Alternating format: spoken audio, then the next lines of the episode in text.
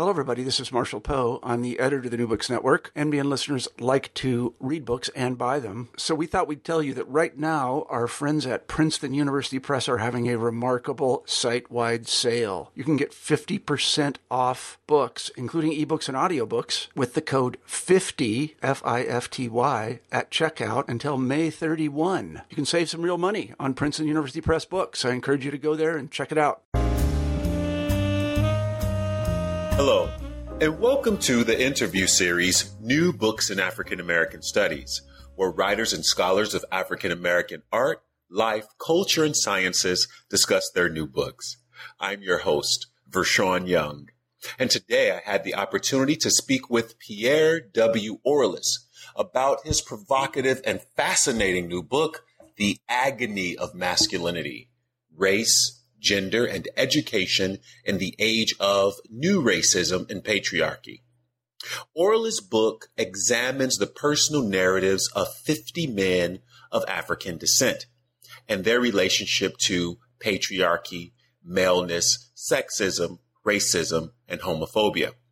What you'll find in this book and in my discussion with Pierre Orelus is something that we all can learn from. Let's listen in. Hi, Pierre. Hi, how are you? Very well. Thanks for asking. Today we're speaking with Pierre W. Orelus, author of The Agony of Masculinity, Race, Gender, and Education in the Age of the New Racism and Patriarchy, published by Peter Lang in 2010. If the title tells readers anything, it alerts us to the psycho-emotional trauma that black men experience perhaps across the globe it further suggests that trying to meet the expectations of masculinity breed rather than reduce the debilitating effects of heteronormativity and compulsory heterosexuality. Orelus brings a unique perspective to the ongoing analysis of gender in our era of the new racism.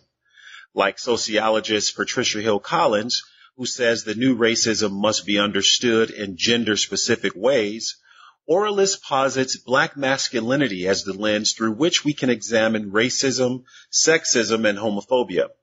I'm delighted to have Pierre with us to discuss his book.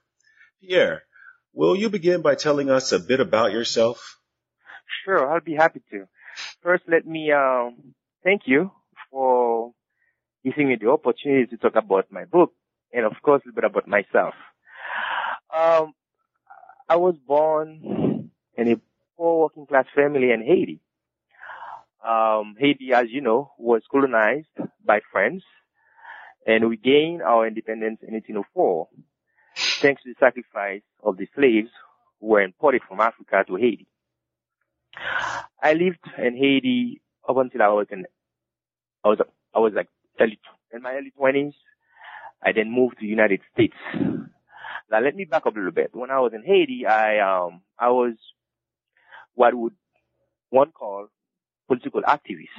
Um, I remember when I was in high school, I led a movement that that um, that overthrew the high school principal, who used to call us communists, partly because we used to um, have meetings where we invited people from the left to talk about issues, uh, social justice issues, uh, which were which the high school principal did not take well.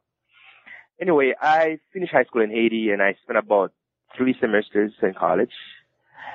And then I then moved to the United States, uh, partly because my older brother was already living here, encouraged me to come here, uh, assuring me that I would make it. In other words, I would be able to, um, have a good education, a good job. So that's the mentality that many immigrants have.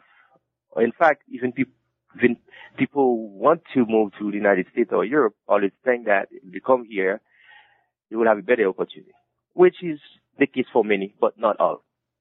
In any case, when I first came to the U.S., uh, it was at first challenging, both culturally and, and linguistically. Um, by that, I mean I did not speak English, therefore I had to learn it uh, once I felt that I had enough proficiency in the language, I decided to go back to school uh, to finish my bachelor's. Mm-hmm. I did my bachelor's in human services, and I also did a minor in advocacy, human advocacy, uh, thinking that I would go to law school, which in fact I tried, but I realized that law school, law school was not for me. Um, therefore, I decided to go back to school to earn a master's degree in applied linguistics. Now, before I went back to school um, to earn my master's in applied linguistics, I worked as a social worker. Uh, mainly, I served uh, elderly uh, folks who needed services to be uh, who needed services to to live well at home. Um, I did that for about three years. Then I went. Then I decided to go back to school to uh, to do a master's in applied linguistics. While I was doing my master's, I had the opportunity to work to teach at a high school located in the most marginalized neighborhood in Boston, Massachusetts. I taught reading, writing, and critical thinking skills to uh, to people of color, but mainly immigrants from from Africa uh, and the Caribbean. I did that for about three years. Then I got laid off in 2003. Um, so I decided to go back to school again once more to pursue a doctorate in education. Um, while I was doing my doctorate, I had the privilege to work with urban school teachers, uh, which was a very positive experience for me because I was able to um, apply some of the theories, knowledge that I acquired in the classroom. Um, so that was a good opportunity for me to see, uh, to be able to uh, put in practice what I was learning in my classrooms, uh, in my classes. Um, so when I finished my, my doctorate, as like everybody does, you know, you go in the job market looking for a job. So I did that and I was made two offers, one of which was at New Mexico State University, which is the place where I'm currently um, teaching and doing research. More or less, that's been my trajectory. I don't know if you want me to expand on certain, you know, areas of my uh, life experience from Haiti to the United States, but basically, in a nutshell, that's been my journey. And perhaps uh, later in the discussion, some of that might become um, uh, relevant to discuss as we discuss some of the interviews that you um, talk about in the book. But before we begin to discuss, in particular, the agony of masculinity, can you tell us a little bit about your uh, first book, Under Occupation: The Heavy Price of Living in a Neo-Colonized and Globalized World? Well, that book, uh, as you may know, I wrote it when I was a student. Um, as I mentioned earlier, Haiti was colonized by France. So in the Haitian school system, we um, we essentially learn things about France, the history of France, uh, French philosophers, we learn about them, French literature, and there wasn't enough emphasis in from, from you know when I was going to school in Haiti, uh, there wasn't enough emphasis on Haitian uh, literature, Haitian culture. It seems to me the teachers were had a colonized mind. They wanted us to learn um, about French literature, French uh, history, uh, whereas Haitian history, Haitian literature was was was not something that they really emphasized on. So I found that very problematic, and I resisted this form this form of uh, colonial legacy. Um, then moving from Haiti to the United States, I was faced with linguicism, you know, discrimination based on on one's language, on one's native language.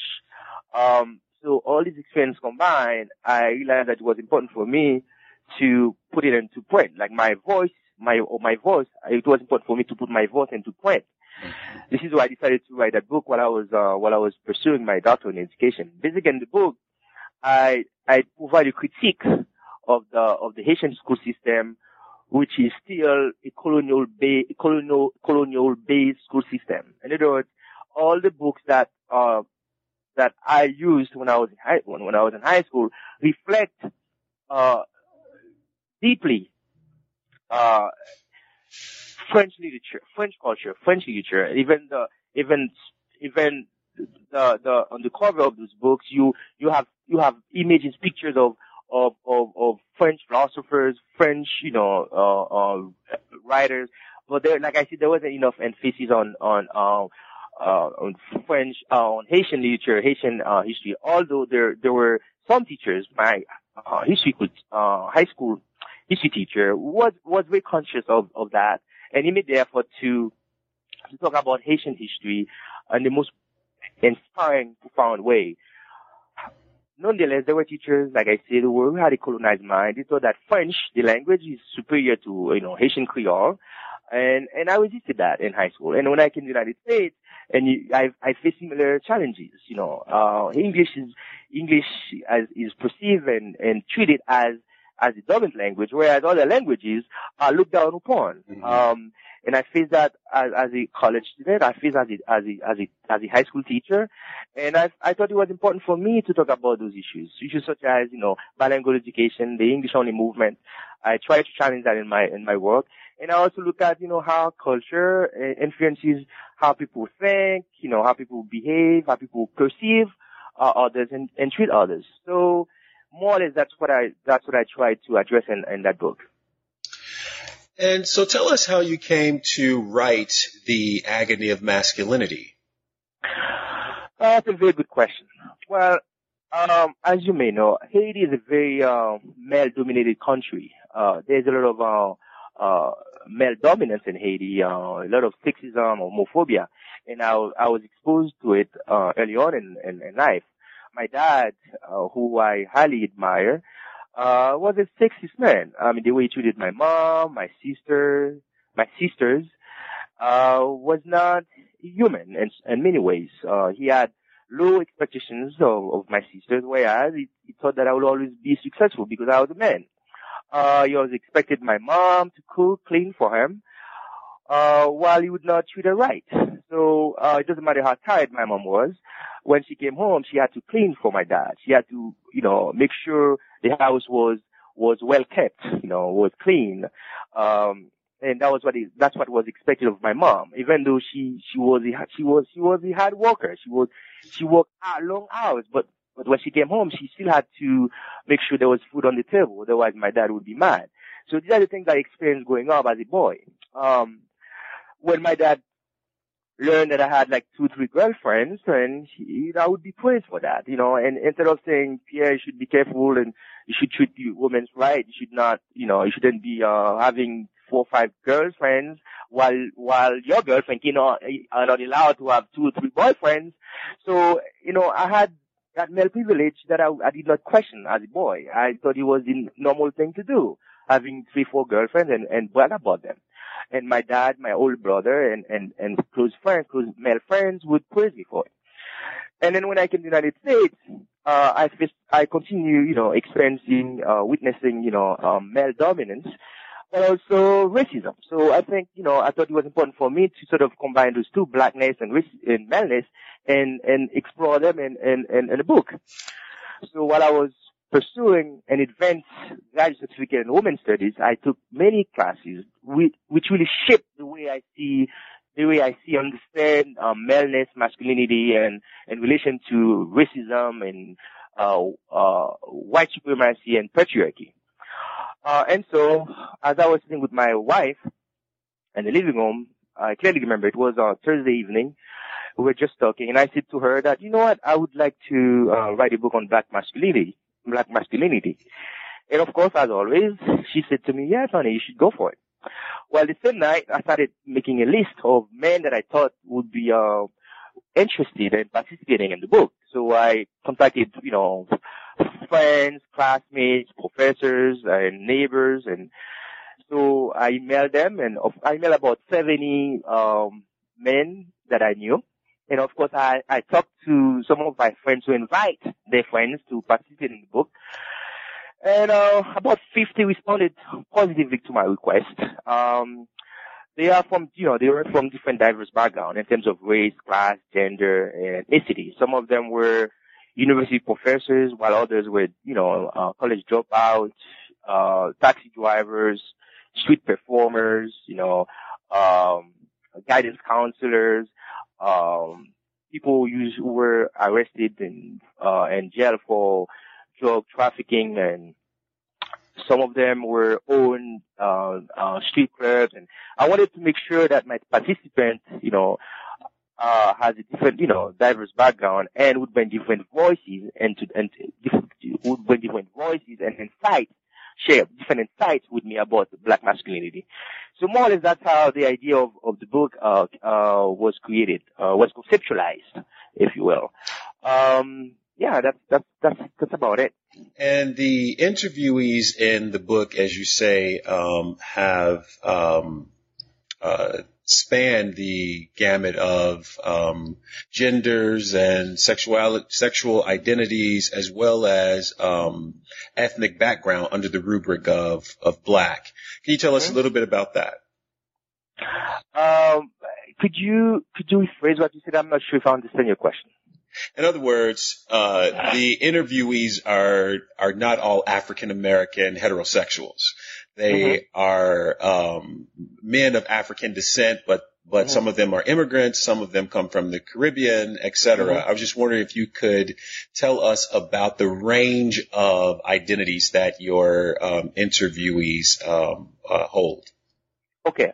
Well, you know, um, personally, I'm against ethnocentrism and I and I thought it would be important for me to interview people from different backgrounds. And at first, uh, the goal was to interview only African Americans. Then I said to myself, no, well, African Americans may not know how it's like to be a man growing up in the Caribbean, uh, and having to face with, you know, uh, patriarchy, uh, sexism, and so on and so forth. Uh, so so I decided that I would interview men of African descent. It doesn't matter where they are from.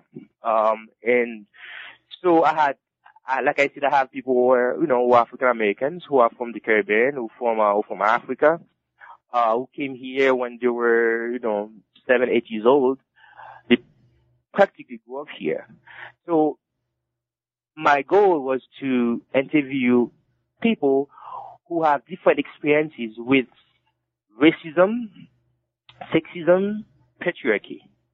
If I were to, if I were to interview only African Americans, although African Americans are not homogeneous because there are class and, and six, you know, uh, class issues involved, uh, but I thought it would, it would be limited.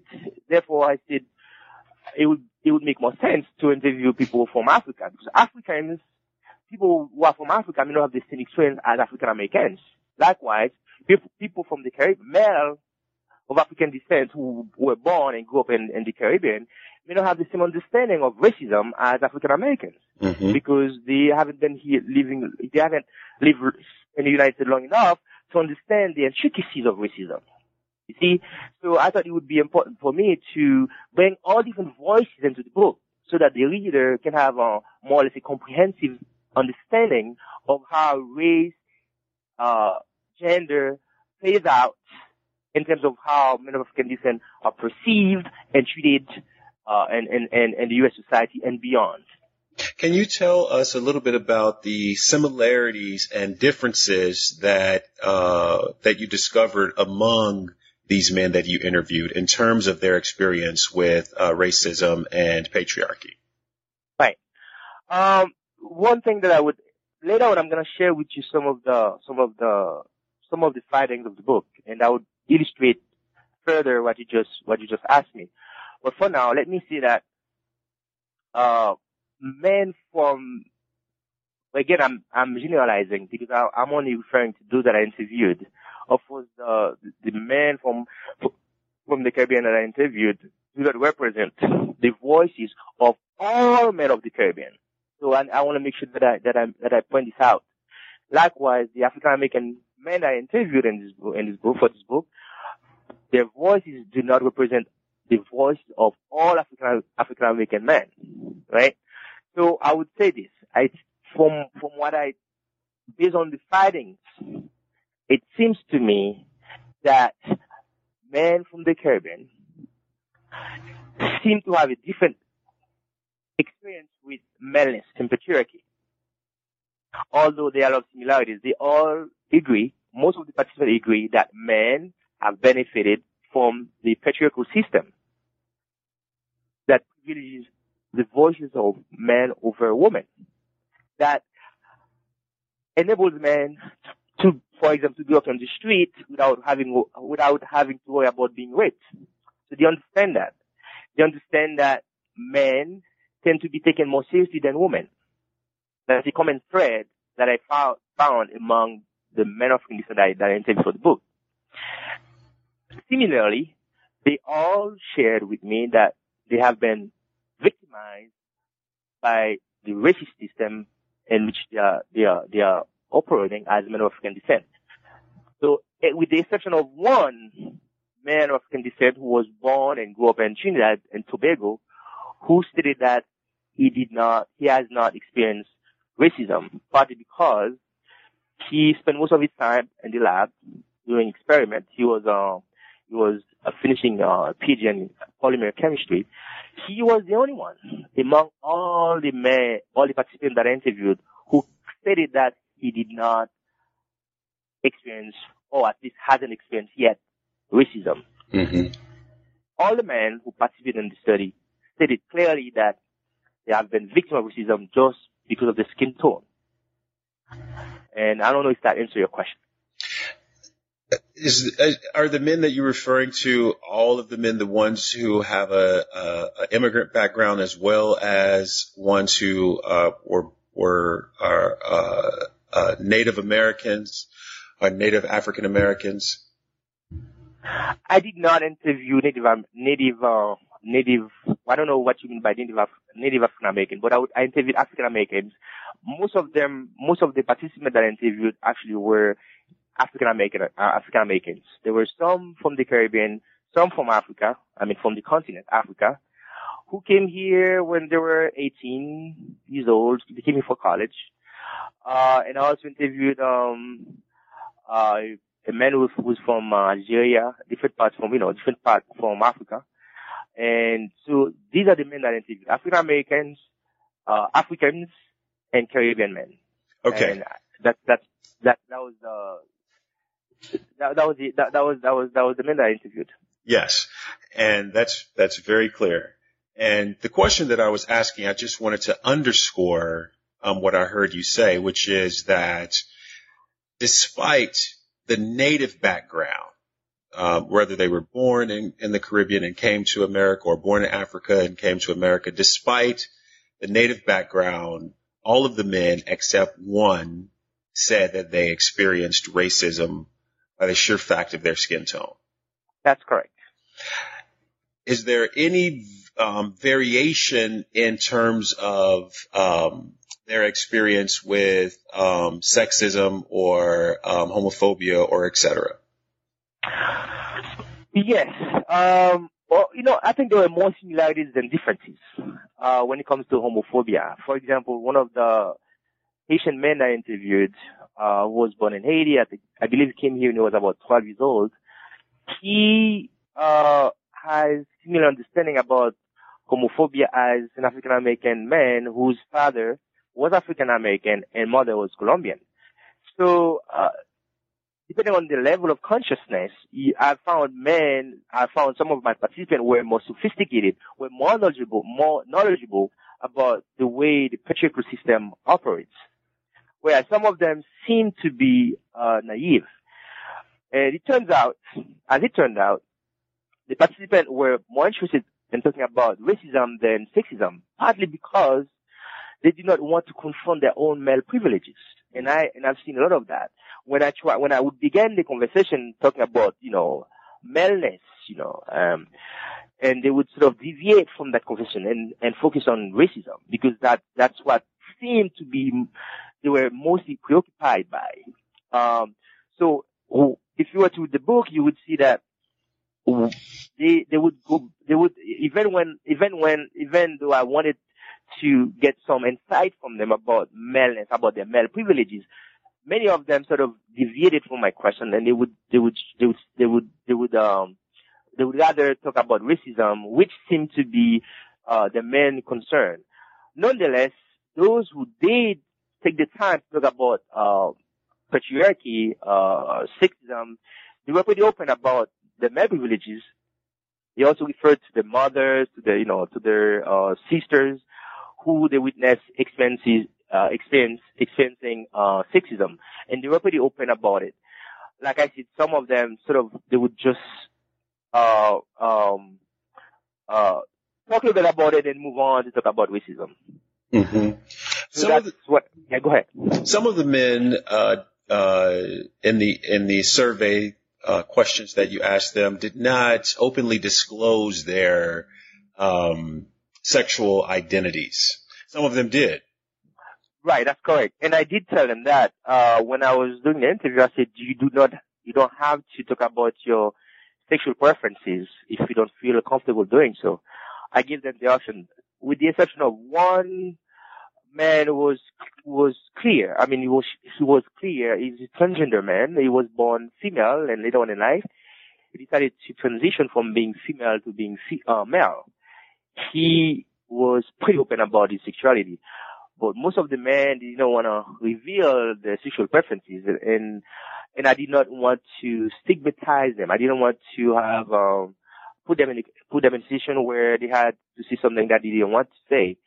So I told them right from the beginning, um, I would like to know if, how you identify yourself sexually, whether you are bisexual or gay or straight. And, uh, those who seem to be straight, they would say I'm straight. Others were sort of um, ambivalent. They were sort of uh, unclear. They were not. They didn't seem to be interested in talking about their sexual preferences. Uh, like I said, they would talk about their male privileges and go on to talk about racism. But uh, it seems to me the the question about sexual preferences were was a little bit uh, uh, uncomfortable for some of them. Uh, why do you think that is? Well, partly because of the stigma they have about uh, gay, bisexual men, especially bisexual men of African descent. Um, perhaps they don't want to reveal that. Uh, and as you know, there are many men of African descent who are still in the closet because they don't want to come out. They don't want to come out and be stigmatized by their own community of color. Um, and in fact, some of the men talk about that. They see that in the African American community, there's a lot of uh, homophobia. Uh, to a point where men who are gay or bisexual, they don't wanna, they don't wanna reveal that to their friends and families because they know if they do that, they will be uh, isolated, they will be stigmatized, they will be discriminated against. And I suspect that may have been the reason why uh, some of my participants uh, chose not to talk about to to reveal their sexual preferences. So, is it fair to assume that the among the interviewers that the men who were um, unequivocally heterosexual or straight felt no uh, discomfort in disclosing their um, sexual identity, but the men who may have been bisexual or homosexual did feel um, discomfort. Is that a fair that's, assumption? That's correct. That's correct. Is it possible uh, that there were some men who had a who were unequivocally uh, heterosexual, but felt that disclosing uh, that heterosexual identity may, in and of itself, be perpetuating um, uh, heteronormativity. In other words, that by asserting um, uh, their heterosexual identity, they would, in some way, be um, uh, participating in in patriarchy. That could have been uh, that, that, that is a possibility, but based on my observ- observation and my interaction with them, I didn't feel that some of them, uh, refused to assert their heterosexual, you know, uh, privileges, um, because of the reason that you just evoked. Uh, but I agree with you. There are many men who refuse to say that they are straight because they want, they want, because they want to challenge uh, the, the patriarchal system that expect men to be straight, uh, preferably, you know, uh, able-bodied, Christian, straight, white male, men. So, although I agree with you what you said, and I'm fully aware of, of that, of that factor, however, in my, in my finding, I did not, um, discover any men. I didn't have any participant who, who chose not to talk about their heterosexual privileges or just because of that, because of that reason. Uh, I think, uh, they simply did not, I suspect those who decided not to talk about that could have been bisexual. Uh, and, and refused to reveal it. That, that was my, that was my, that would be my, um, hypothesis. hmm Again, I don't have any evidence to support, to support that.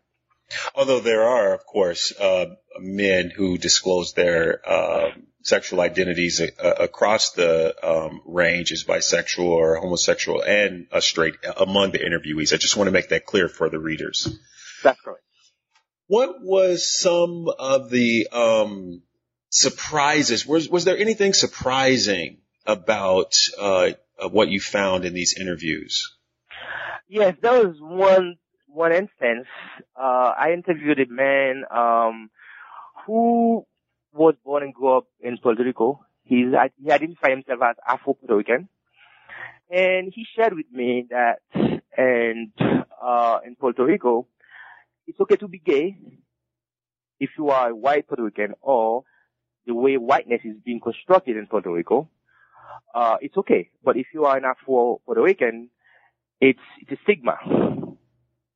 So it's harder for Afro Puerto Ricans to reveal their uh, sexual preferences. You know, if they are gay or bisexual, it's harder for them to come out of the closet than it is for Puerto Ricans who are identified as white. I I thought that was interesting. Uh, I wasn't I wasn't fully surprised by it, but I thought it was interesting, you know, and that is happening in Puerto Rico.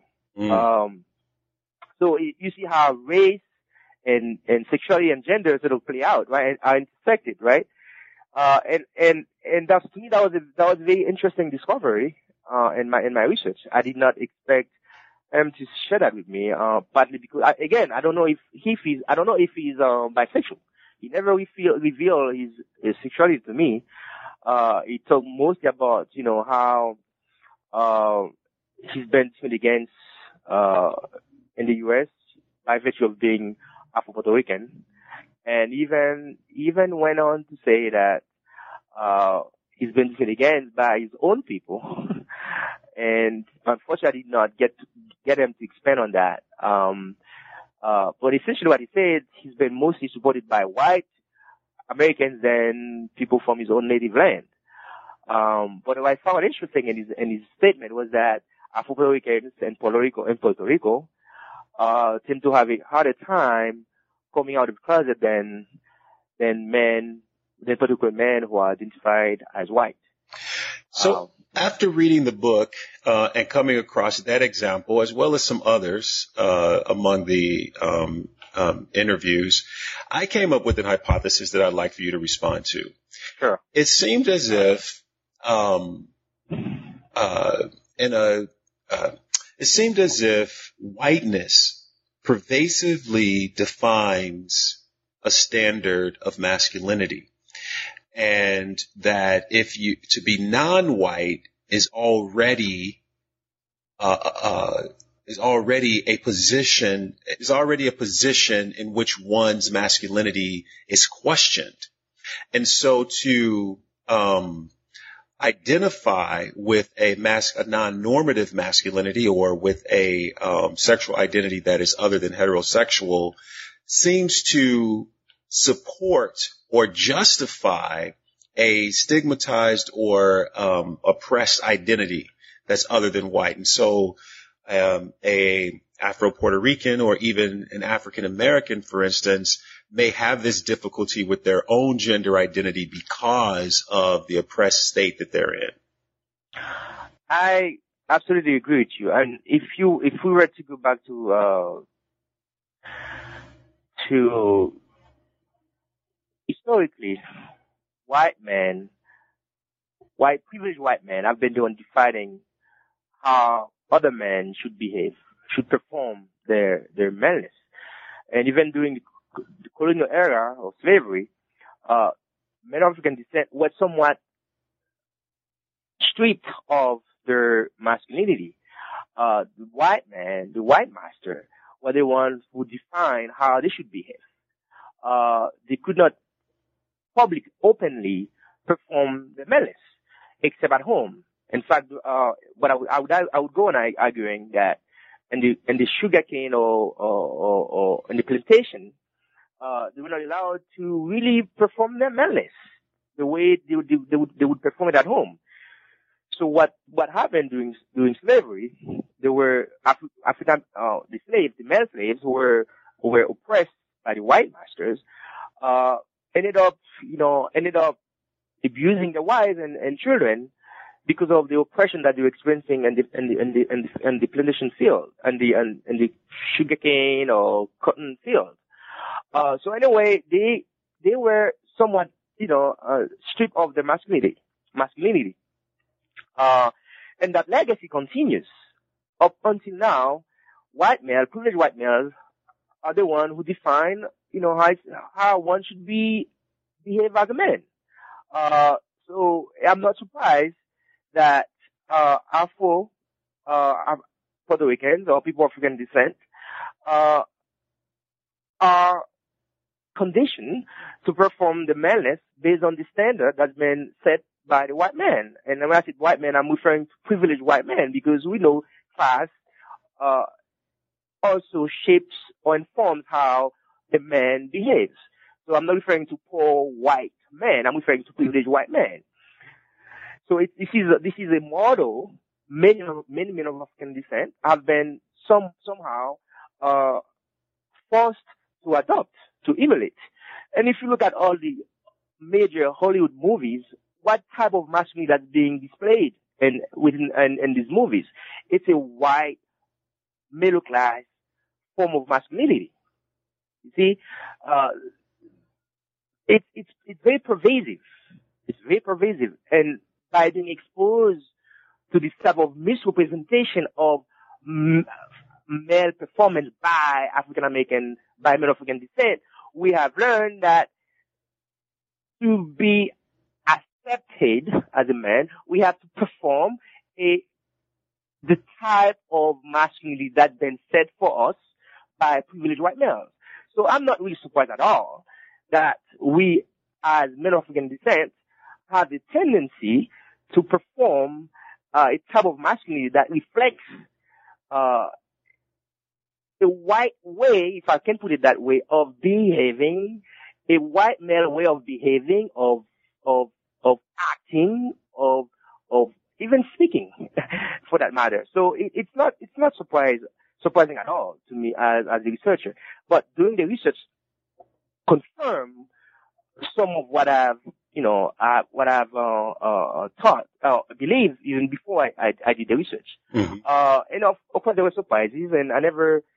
I, I, I do not, it did not occur to me that Afro, Afro Puerto Ricans are being oppressed, uh, I'm referring to those who are who are gay or, or bisexual are being oppressed because they they they they they cannot come out because a black man cannot be gay, a black man cannot be bisexual. That's that's taboo, but a white man can can be. So it, it it's it's a it's a colonial legacy that we are still uh, uh, um, being a victim of. Mm-hmm. Can you uh, read to us some of a passage uh, from the book? Sure, I'd be happy to. Um, the story of the 50 men involved. Uh, again, I'm just gonna read some of the, some of the narratives, some of the quotes, uh, and and then I will make I will make a con- concluding remark if you if if you don't mind. Uh, the story of the 50 men involved uh, in this in, in my study illuminates how they have been taught to perform the malice, often in oppressive and destructive ways against women, other men, and themselves directly or indirectly, the performance of the maleness has not only been oppressive to women and men, but also contributed to maintain the patriarchal system. As a case in point, a 30-year-old man of African descent who claimed to be highly educated repeatedly said that women are soft and weaker than men and that they should be, they, should obey their husband, stay at home and take care of the children clean the house, and cook. A significant number of men who took part in the, in the study shared this view. Another equally important fact that is worth noting here is that the story of nearly 99% of the, of the participants reflect the high degree to which many of them have faced and endured the harmful effects of racism and white supremacy. Many of them lamented the fact that they have been discriminated against because of their racial and ethnic backgrounds. Likewise, they talk about the experience with maleness. For example, one of the men uh, who's 60 years old, who was 60 years old, is African American, and he was a guidance counselor for over 20 years. Uh, burst into, into tears while he was talking about his mother. He also lamented the fact that he did not have an emotional connection with his father until his father died. He stated, and I quote, my dad was a hard worker. I witnessed how angry he got when he was talking about his job. But he did not allow me to know him as my dad. He was just behaving like a man when I tried to approach him and talk to him. I wish I got to know him. I know he was a good man, but he never showed his emotions in front of us. The only time we got to see some of his emotions was when he came home and started talking about his white boss who did not treat him right. End of, end of quote. Similarly, Joseph, which is a pseudonym, a 27-year-old man who was born in Haiti but grew up in the United States, expressed disappointment about his authoritarian Haitian father who spent more time disciplining his children than building a good relationship with them. He stated that at work, his father earned the reputation of being a friendly, warm, and funny person. However, at home, he was a very different person. Emotionally, he was completely detached from him, his brothers, and his sisters. He did not feel personally connected to his father until his parents were divorced. Joseph told his stories in the following terms. And I quote, My dad was a very violent guy. In his mind, what he had to do to be a good father is to be disciplinarian by hitting us and by being mean and tough, so on and so forth.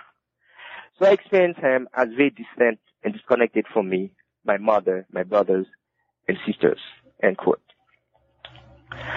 Similar to Joseph, Tom, whose African American father died when he was five years old, complained that he did not feel that his white Colombian mother understood the racial prejudice and racism that he faced while he was a high school student. He therefore had to rely on his older cousin for support and counseling.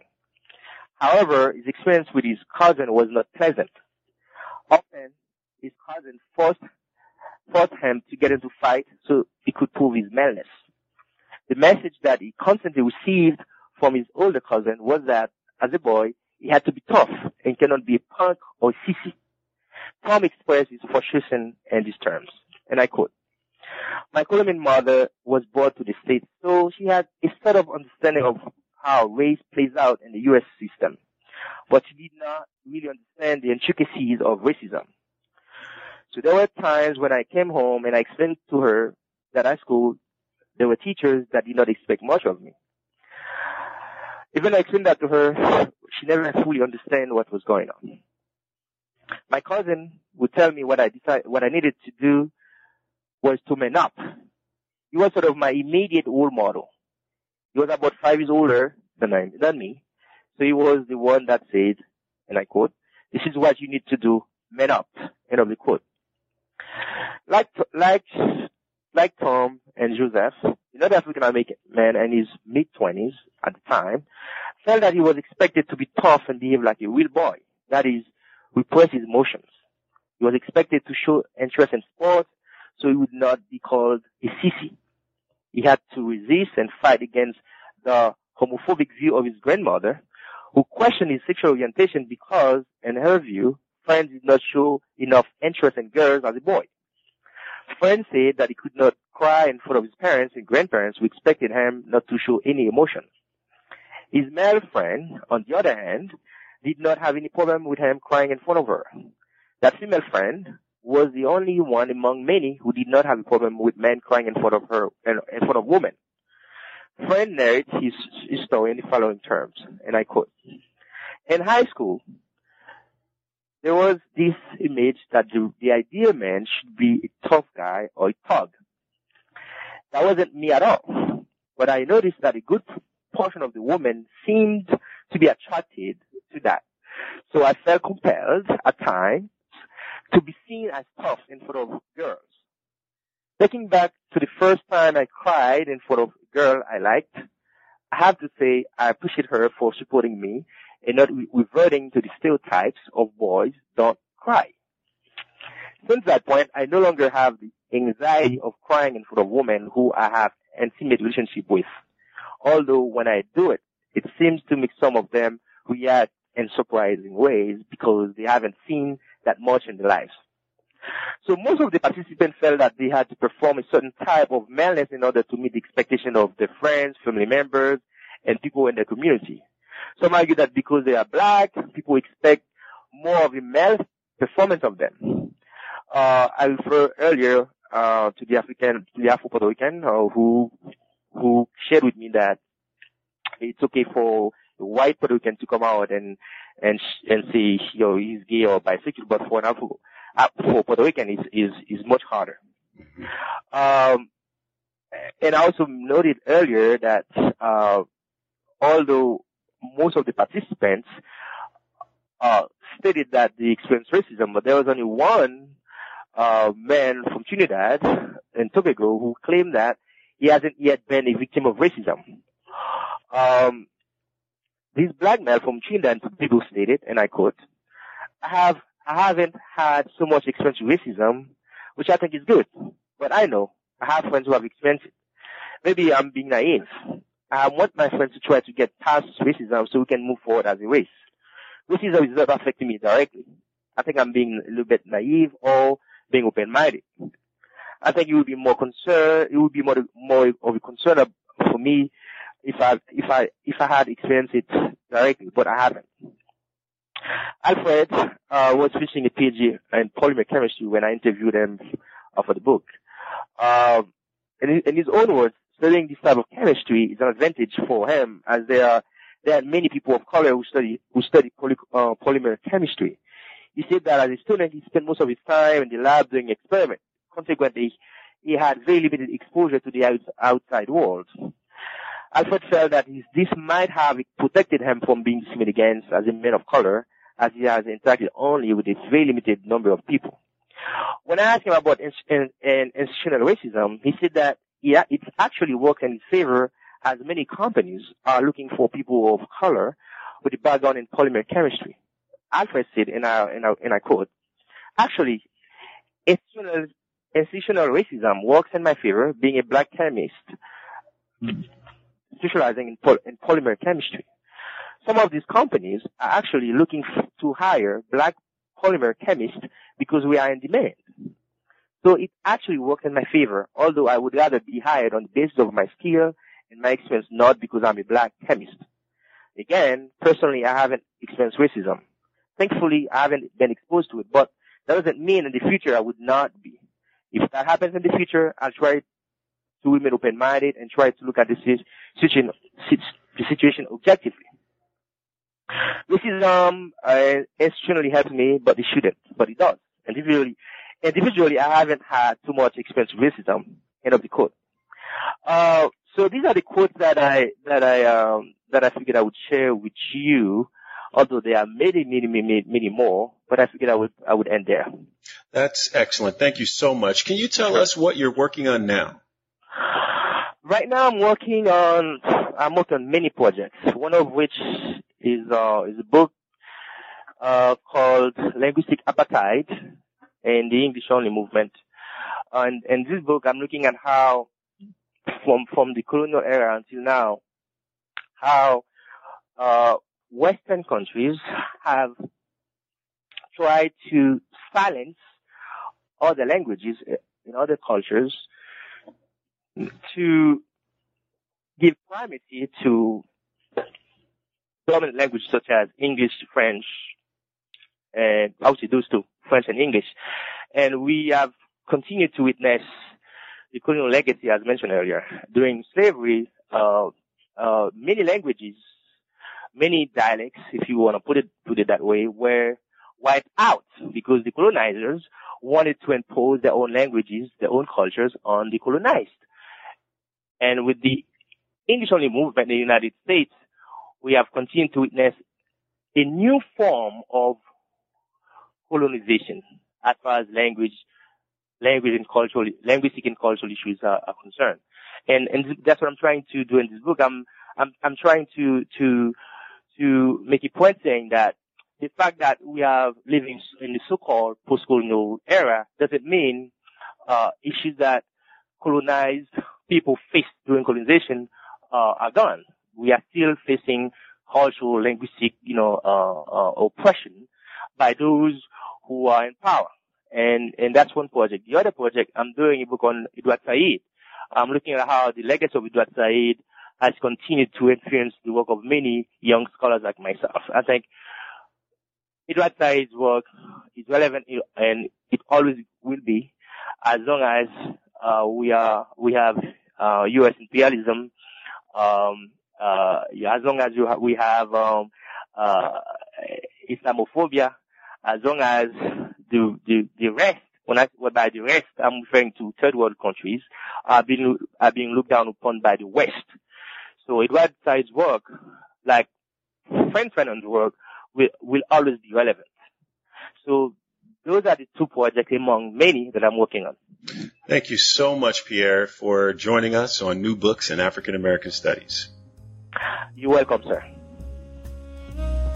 We've been talking to Pierre W. Orelus the author of The Agony of Masculinity Race, Gender, and Education in the Age of New Racism and Patriarchy, published by Peter Lang Press in 2010. I hope you enjoyed our discussion, and I hope you will return and listen to others on new books in African American studies.